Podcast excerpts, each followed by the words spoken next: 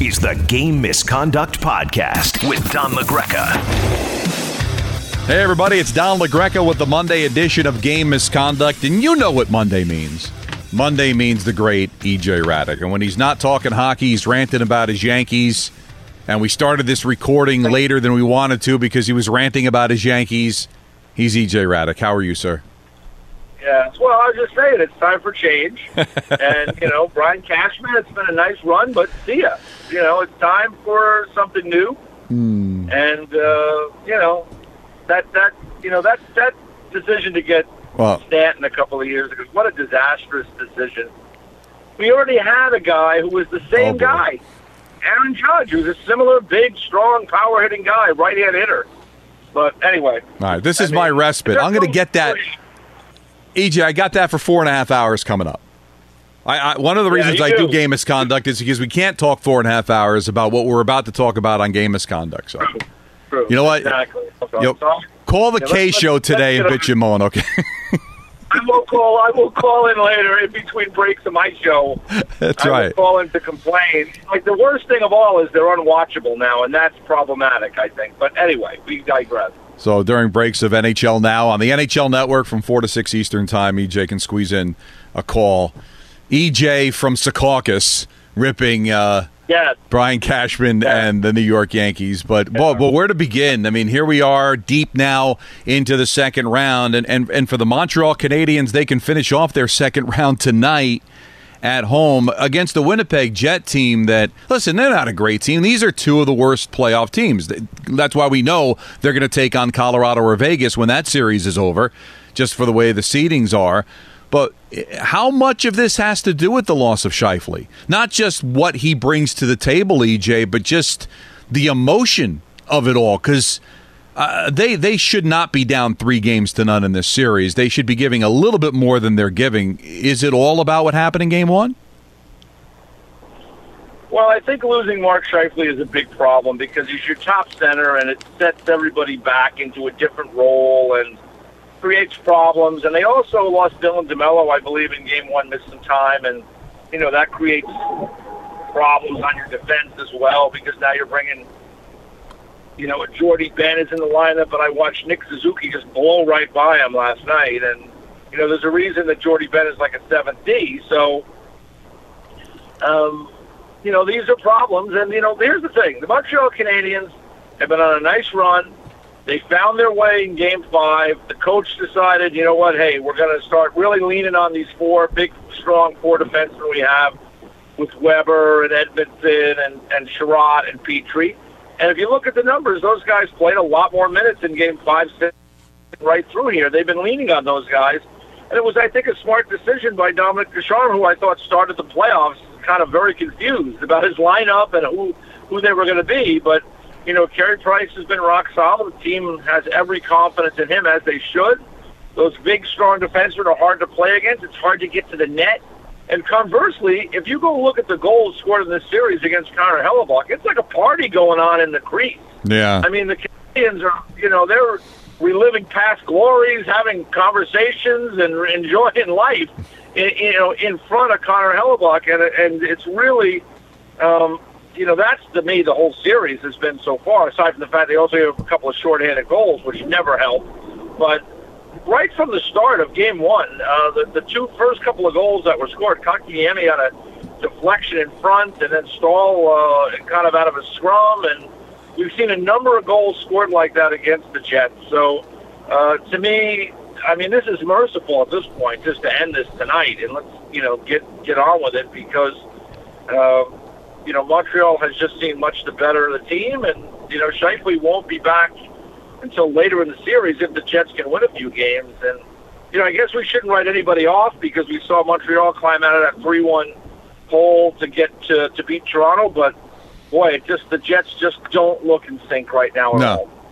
and you know the short turnaround, which could actually work to the detriment of Montreal. I don't know if you've heard the status of Jeff Petry at this point. Got his hand stuck in the camera hole in uh, near the boards and did not finish the game last night. And you just talked about That could be significant. Yeah, that could be significant.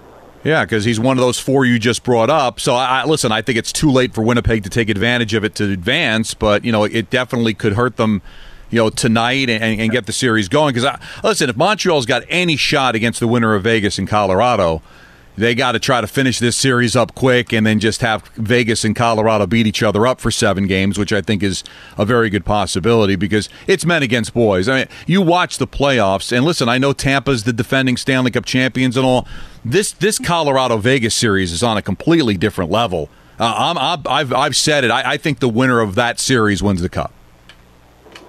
Well, I wouldn't be so quick to write on Tampa, but I would say that uh, you have a, you know, I think that you're you might be onto something. And here's the problem, though, I have watching the series is that Vegas has completely dominated the last two and a half games.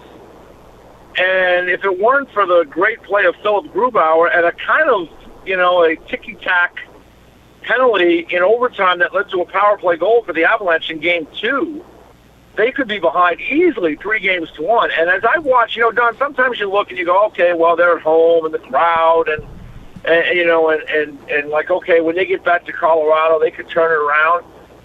I really wonder. I don't know what the what are the adjustments for the Colorado Avalanche. I mean, they're they're really hurt by in this series in particular by the loss of Nazem Kadri, who's proven to be a very unreliable commodity. Uh, with his actions where he got suspended. So now he's not there. So you have Jost has moved up to the second center spot. He's kind of been overwhelmed by that Karlsson line. In uh, in Vegas, they've been able to use Stone and company to, and, and Stephenson to really kind of shut down MacKinnon, the MacKinnon line at five on five. Uh, I look at that Colorado defense, you know, and again, this is where things you don't notice start to really happen in certain matchups. And Erik Johnson has missed most of the year for the Avalanche, and he had a concussion problem. And like they didn't they didn't miss him all that much. They had these quick defensemen that are good players, and we've talked about some of them throughout the year. Cale Makar is a, a Norris Trophy type guy down the road, and you know we talked about uh, Devon Toews from the Islanders coming in and being such a good player. But they could really use a big, strong guy like Erik Johnson in this series, someone that's longer and harder to defend against the bigger forwards of the Vegas Golden Knights. Because right now, like Samuel Girard is, seems like he looks like he's getting eaten alive in, in these last couple of games. Uh, Patrik Nemeth is, is kind of showing us why he was a member of the Red Wings the last couple of years. I mean, this might be over his pay grade to be in yeah. these kind of games. Uh, you know, Connor Timmins is a young guy that I liked as a junior, but really not a lot of experience. Um, so right now, watching these games, and I and I, I think the shots are like it's a two to one ratio.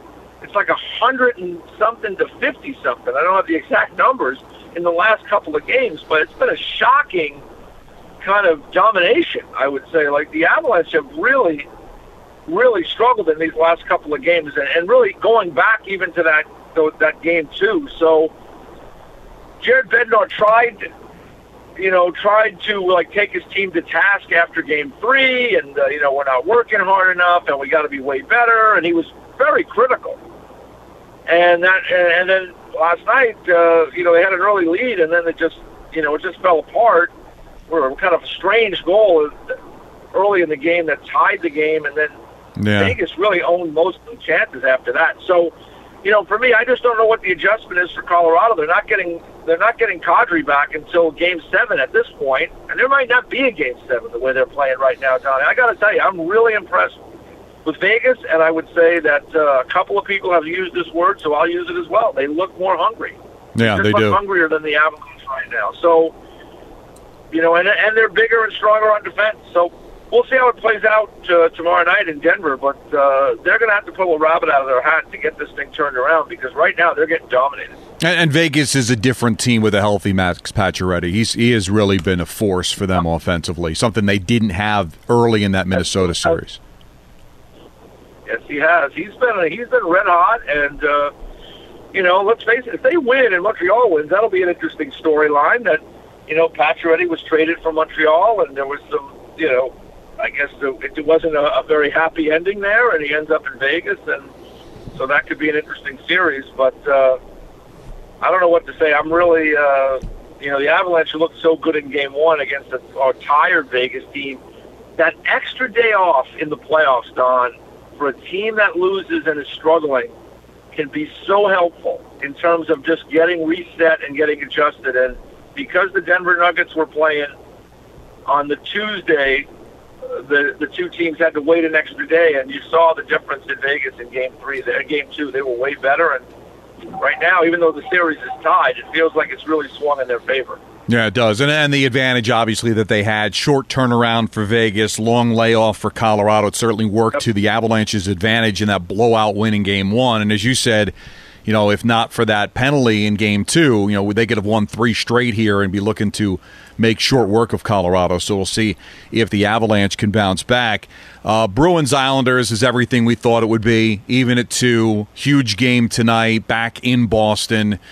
And uh, listen, there's been passion in both buildings. I, I, I don't think it much matters. But what I like about the Islanders is you don't like the fact they give up that early goal, but they've been able at least a couple of times in these playoffs be able to bounce back from it. I mean, what are you feeling going into this game five tonight?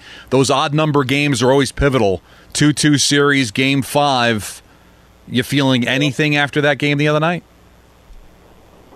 No, I just think it's a real close series, and. Uh you know, the Islanders give them credit for bouncing back. I mean, really, when you think about it, right, it was uh, in both games, in games three and four at the Coliseum. I mean, it was a, a bad angle shot from Brad Marchand that was the difference in the game that probably should have never gone in. And then it was a, a kind of swipe by Matthew Barzal, you know, picking a puck out of the air and or just as it was landing on the ice and putting it past Tuukka Rask. I mean, that was the difference in that game because there was just two empty netters at the end. So these are just close, tight, hard battles, and you know I think the Islanders have a little benefit in that they're they seem to be a little bit healthier. Now they're missing Anders Lee, so that's a huge loss, and they've been dealing with that for a while. But you know, Boston losing Brandon Carlo, that's a big loss because he's a big, long right shot yeah. defenseman, and this has been a theme of our conversation so far today, right? Big, strong, lanky, long defenseman you know, and I think in the playoffs, those kind of guys are really valuable. It's the reason why Montreal went out and, and traded for the rights and eventually signed a guy like Joel Edmundson. And that's why Joel Edmundson was part of a cup winner because like he's not going to win it on his own, but he's a good piece in playoff competition. Hard to play against, long stick, can be can be strong around his net and, and in those dirty areas. So Carlo isn't as physical, let's say, but he's a big, lanky guy that's just hard. He's a good defender. He kills plays early. Uh, and and without him now, they've got to go deeper into their roster of defenders. So, um, for me, that's a, that's a plus for the Islanders. I would expect the Bruins will bounce back. Bruce Cassidy's kind of called out his third line. Charlie Coyle and company. He'll probably make a one or two adjustments to his lineup tonight. Um, both goalies have been really good. Uh, both teams have been in the battle. Mathew Barzal picked his game up the other night, and yeah. uh, you know it was quite a night for him. I mean, he was getting banged around, then he was, you know, took a penalty himself, and then he makes a great play on the on the tying goal when he draws a penalty, but stays with the play and gets it in front to Eberle, and then he uh, scores that game-winning goal. Now the question will be for Matt Barzal: Can he take that game with him? On the road to Boston in a tougher matchup situation, likely, and break through. So that's the question for him. But boy, he was uh, he was terrific the other night, and it had everybody looking back and at his draft year when the Boston Bruins had three consecutive picks, and Matt Barzal was not one of them, and he went next to the New York Islanders at 16. So, uh, you know, certainly he was making them maybe rethink that decision the other night because he was excellent in Game Four. Yeah, and Beauvillier's been good uh, not only in this series but in these playoffs too. They they've been looking for that other guy, and maybe they found him. Yeah, you know, I'll say this. One other thing about the Isles, they were in the. Let's face it, they were in the Final Four last year. This is a, a team that's been together for the most part. A lot of these guys. Um, you know, Barry Trotz has been there. This is a hardened group and they've got a lot of guys that have kind of grown up in that organization as well. Many were drafted by the previous administration. They should get credit for those picks, and Beauvillier is one of those type of guys. But like the Islanders are not going to be an easy out, and neither are the Boston Bruins. And I think this is what you're seeing in these first four games. So uh, I'll be curious to see how it plays out over the next three. I kind of think if any one of these series could go seven games, this is likely going to be it. But I would imagine that it'll be the same story, that it'll be a very small margin of uh, difference between the teams. All right, uh, extra day of rest for Carolina and, and Tampa. And, and, you're right, EJ. I'm not disrespecting the Lightning when I say I think the winner of Colorado Vegas wins the Cup because the Lightning are right there. It's so difficult to repeat. And the one thing I'll say about Tampa, any way you want to play it, right? Florida was wide open, you know, and they have certainly the firepower to get the goals you need. And you got to win a couple of 2 1 games like they did uh, in Carolina in the first two games of the, that series. They can do that as well. So, uh, certainly Tampa's got to have to be somebody to consider because it doesn't seem, however you want to play it, they seem to have the ability to do it, to do that. And, that's the mark of a champion, right? I mean, I can remember those Islander teams that I was fortunate enough to watch in the in the early '80s that won four straight cups. I mean, if you wanted to beat, them, if you wanted to try to beat them in the alley, they were happy to slug it out with you. If you wanted to try to play a skill game, they were happy to do that. You you let us know how you want to play, and we'll beat you. And that's the it was the case with the Montreal Canadiens back before them. Those that Canadiens team that won, you know, the four cups before the Islanders, and that's been the, the trademark of tra- of championship teams in this sport for many, many, many years. And uh, it's something that the Tampa Bay Lightning can certainly hang their hat on moving forward. Is um, you know now that they have got a relatively healthy lineup, mm-hmm. uh, this is a really strong team with a great goaltender. I mean, the only thing I would say is that you know if you can, you know, if you can get in on their defensemen a little bit, and that's ex- excluding Victor Hedman and, and, and likely McDonagh as well. I mean, there's maybe some you could maybe mine some some uh, some chances against some of their back end guys, but they're going to be hard to deal with, and uh, you know we'll see. Carolina's got the extra day off. I thought Carolina played very well in the early part of the second period. They were dominating the game. They ended up getting a four-two lead then they just took some bad penalties, and the next thing you know, you know they're trailing by the end of the second period. So, you know that's the thing about the Tampa Bay Lightning is that uh, you just can't give them opportunities on the power play. They're too good, and when you think about it, no matter who they match up with, you've got to give the goalie advantage to Vasilevskiy. Even if he gets outplayed, you probably still have to say he gets the edge. And you know, I don't know if there's a better defenseman in the league than Victor Hedman. There probably well, isn't. So you know, those are two areas where the Tampa Bay Lightning start off in a pretty good shape. Yeah. Pretty good shape. They've got just tough. You know, give Julien BriseBois a lot of credit. You know, he, he went out and traded some significant assets to get Barclay Goodrow and Blake Coleman, and those guys have been integral part of the success of this group. I mean, they have been important players for that team. You know, like Cooper said, sometimes you need that uh, four wheel drive when you've got a bunch of Ferraris, and, and that's certainly what Goodrow and um, Coleman have been. You mentioned Hedman, and I was having this conversation with um, our producer here, uh, Anthony Pusick. You know, back in the day when the Yankees were winning their four championships in five years, they had Mariano Rivera. That that was something that nobody else had. Is Hedman at that level that the the Tampa Bay Lightning have him, and nobody else has anybody like him, and that's the difference maker. And you go back a couple of years ago when they got swept by uh, Columbus. Why? Well, he wasn't in the lineup. Like, is he as yeah. big a difference maker as anybody right now in the league? I think he may be. I think that may be a good point. I mean, it's hard in hockey where, you know, even a guy like Hedman, he can play half the game, but he usually doesn't play more than half the game. You know what I mean? So but you can use him in a lot of situations. You can use him on the on the power play. I call him the maestro at the top of that power play because he distributes the puck so well and sets those guys up for success. Defensively, he's hard to play against. He's six foot six. He skates well. He can jump up into play. He's a he's a brilliant player when you watch him. He'll like watch him on the power play, Don. He'll slide in from that center point and he'll take ice and he'll he'll make the zone even smaller when you give him ice, he'll take the ice and then make the pass.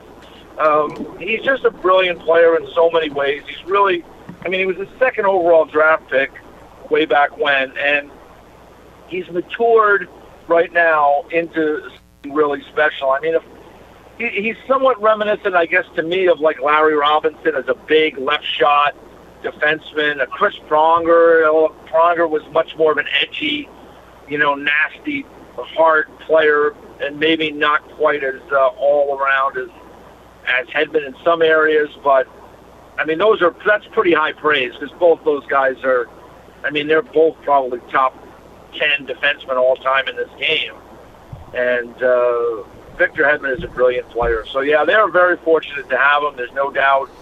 And uh, if you look throughout the history of the game, the teams that win the Stanley Cup usually have a player that fits in that ilk somewhere at the top of their defensive group to set the table for everyone else and to play in all those big big moments. Yeah, he's de- he's definitely very very special. No, there's no question about it, and that's something that's nice to have, and that's why Tampa always has to be a part of the equation, and they can certainly wrap things up tomorrow with a win in Carolina against the Hurricanes, a place they won already twice in this series. Um, Gerard Gallant was going to get a job. There's no question. Um, he's a good coach. What he did with Vegas a couple of years ago, he's been around a long time. If you're a general manager you've already talked to him, considering him, the job he did at the Worlds does that does that up the ante at all? Does that change perspective at all? Does that does that secure a position quicker for him? I mean, how, how do you look at him now, or uh, any differently after what he was able to do with Team Canada? Well, I mean, I don't. Uh, I mean, it doesn't hurt him that that you know Canada came back and you know they ma- they ended up making the playoff round based on uh, the fact that I think it was Latvia and Germany didn't go to overtime in their game, and it was a two to one game they played. So if that game had gone to overtime because of the way the point system is at the World Championships, Canada would have not been even in the playoffs. So they turn around, they beat Russia, they beat Team USA, they beat Finland, they win the gold medal. Um, I mean, Gerard Gallant is a very accomplished coach. When you think about what he did with the Vegas Golden Knights to take an expansion team to the Cup final, he had success in Florida. Uh, people know who he is. I guess, like I said, I don't think it hurts him that he has, you know, this kind of comeback performance and the team wins the gold medal. But I don't know if it changes your opinion that much. It might it might create more of a little bit of a bidding war if there's other teams that are looking for his services now because there's maybe a little more heat under the fire. But I think if you were interested in Gerard Gallant as a coach, you knew what you wanted and, and you liked him to begin with. So we'll see. I mean, there's been the rumor that he's going to be the Rangers' next coach, and uh, you know, I'll be curious to see how that plays out because he would, you know, obviously he's been a successful guy in his career. Yeah, no, there's no question. I, I, always, I always felt that if I, if I saw what he did in Vegas, if I was Seattle, I'd be like, that's that's the guy that I want to have. But you're right; it's going to be a bidding war, and we'll, we'll see how that works itself out. And well, Seattle, too. let's face it, they, he went to Vegas in an expansion situation, went to the Cup final. Yeah.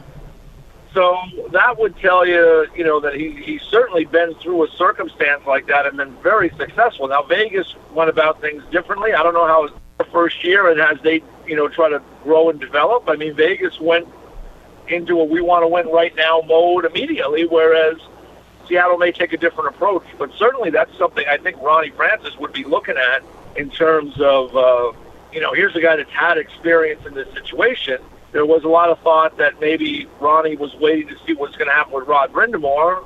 Rod Brind'Amour seems to say that even though he hasn't signed a deal yet, that he's going to yeah, stay in Carolina. Yeah, you know who knows? And the job in Seattle is still open, so I guess we'll see how it plays out. So that's EJ Hradek. Always good to talk to him on a Monday. We'll talk to him next week. Two games tonight, 6.30 Eastern Islanders and the Bruins from Boston. Not really sure home ice really means a lot. Both of these teams know how to win on the road. Both have won on the road in this series. I just think that has all the earmarks of a game seven. So, you know, people are asking me, is this a must win for the Islanders? Does the team that wins this game win the series? I'm not sure. I, I, matter of fact, I know that either of these two teams can lose tonight and still win the series. Now, it means you have to win back to back games for sure, and you're facing elimination in both, and you don't want to be in that situation.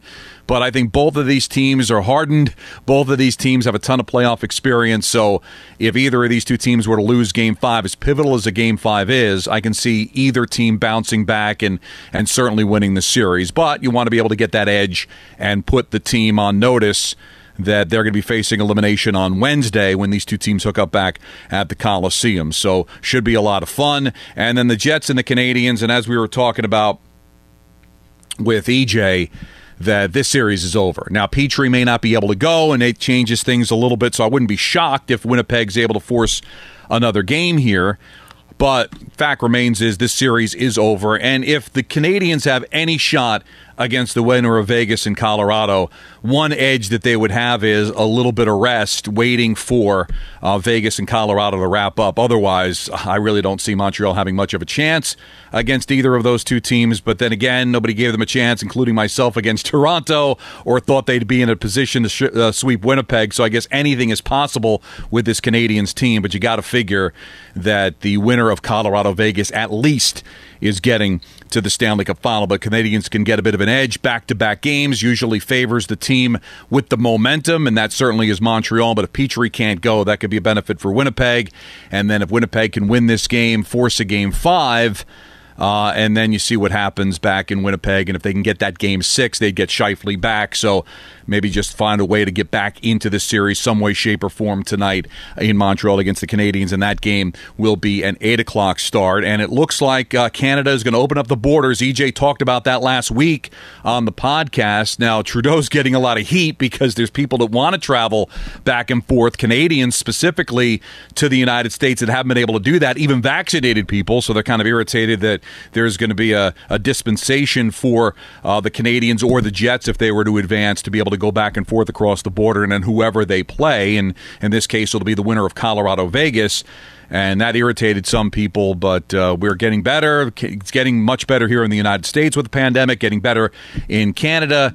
And instead of having to try to find a neutral site for uh, the winner of Winnipeg and Montreal to play, it looks like they'll get to play their home games and they'll buy a little extra time because either team that wins, they're going to have home ice disadvantage. The series would start in the United States anyway, so they wouldn't have to worry about game three of the third round for that to happen. But they still have to allow the Canadians to cross the border and then come back in. But it looks like all that is going to be uh, no problem, which I think is good because you want to be able to have home ice. And the Canadians already have had 2,500 people in the building. Maybe that'll expand for the next round. And what you're seeing in Vegas, what you're seeing in Boston, what you're seeing at the Coliseum, Carolina, Tampa, the atmosphere has been tremendous with these buildings near full or full in the case of Vegas and Boston. And that's an edge because you, you, you missed the fans last year, but you understood it. But the one thing you don't want to have is a situation where, like, let's say, you know, Montreal they advance. They go to Vegas for games one and two, full building, apoplectic atmosphere. And then you go to a building with like less than 3,000 people for games three and four. Kind of takes the fun out of stuff. So hopefully Canada can kind of expand some things and get some fans back in the building because you really get a sense that the fans have something to do with it, right? And really adds to the atmosphere. So you'd love to be able to get every building. And it, it looks like all of the all of the American teams will have close to capacity, but it doesn't look like Montreal is going to get to that point. But at least they have uh, 2,500 people in the building as opposed to the 550 in Winnipeg and the 550 in Toronto, and we'll see if that does get a chance to expand beyond the 2,500 people uh, for Montreal for game three and four of the third round. Got to stop that whole conference final. There is no conference final. It's the third round, and then, of course, the Stanley Cup final. I guess the technical term for this would be the semifinals when we get to the third round, but I got to get out of the habit of calling it the conference final for sure. All right. We'll be back again on Wednesday. We'll get into your tweets. Wanted to have some one on one with EJ, uh, but we'll get, be able to answer your questions and get a clearer picture. Maybe Montreal finishes things off. Um, by the time we get to Wednesday, somebody will have a 3 2 t- series lead with the Islanders and the Bruins.